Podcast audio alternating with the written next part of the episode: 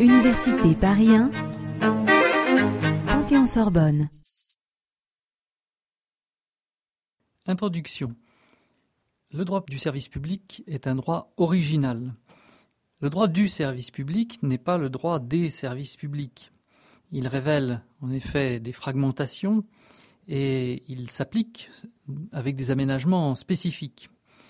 Les thèmes autour desquels s'agencent les services publics sont divers.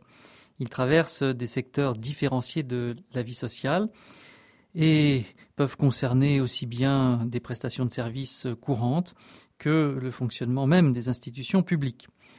Ce qu'il est important de retenir, c'est que la notion de service public est un des éléments clés du pacte social républicain.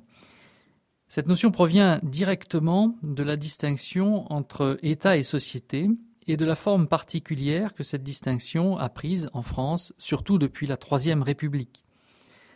On peut admettre en effet que l'État n'est que la cristallisation d'un rapport de domination entre gouvernants et gouvernés, mais s'il l'est, c'est en raison de l'existence d'une différenciation claire entre gouvernants et gouvernés, en raison aussi de l'acceptation de cette situation par les gouvernés qui y trouvent un avantage et aussi la possibilité d'un contrôle sur les gouvernants.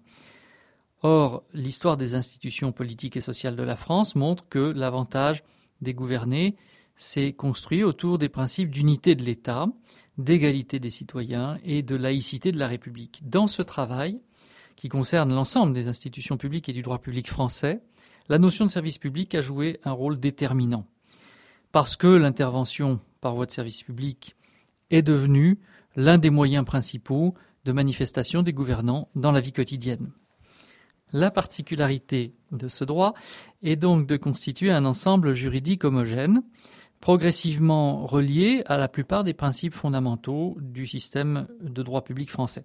Cette liaison est devenue à ce point forte qu'elle a permis à certains juristes de considérer qu'elle unit les deux grands types d'activités de l'État et des autres personnes publiques dans leur but essentiel de réalisation d'un optimum social. Ce but, c'est la production de normes juridiques, c'est-à-dire de prescriptions qui ordonnent, ordonnances, organisent les relations sociales en imposant des comportements précis, et puis la production de services concrets destinés à satisfaire les besoins collectifs de la société. Une activité de réglementation, une activité de prestation. À l'ère de la globalisation, ces dimensions du droit du service public ne sont pas remises en cause, bien au contraire. Elles demeurent un des principaux leviers d'intervention des pouvoirs publics devant l'aggravation des inégalités sociales et économiques, devant le maintien de la cohésion sociale et la préservation de l'ordre public, de telles interventions relient inévitablement les modes de production des règles de droit et les modalités de régulation des liens collectifs dans la gestion des rapports sociaux.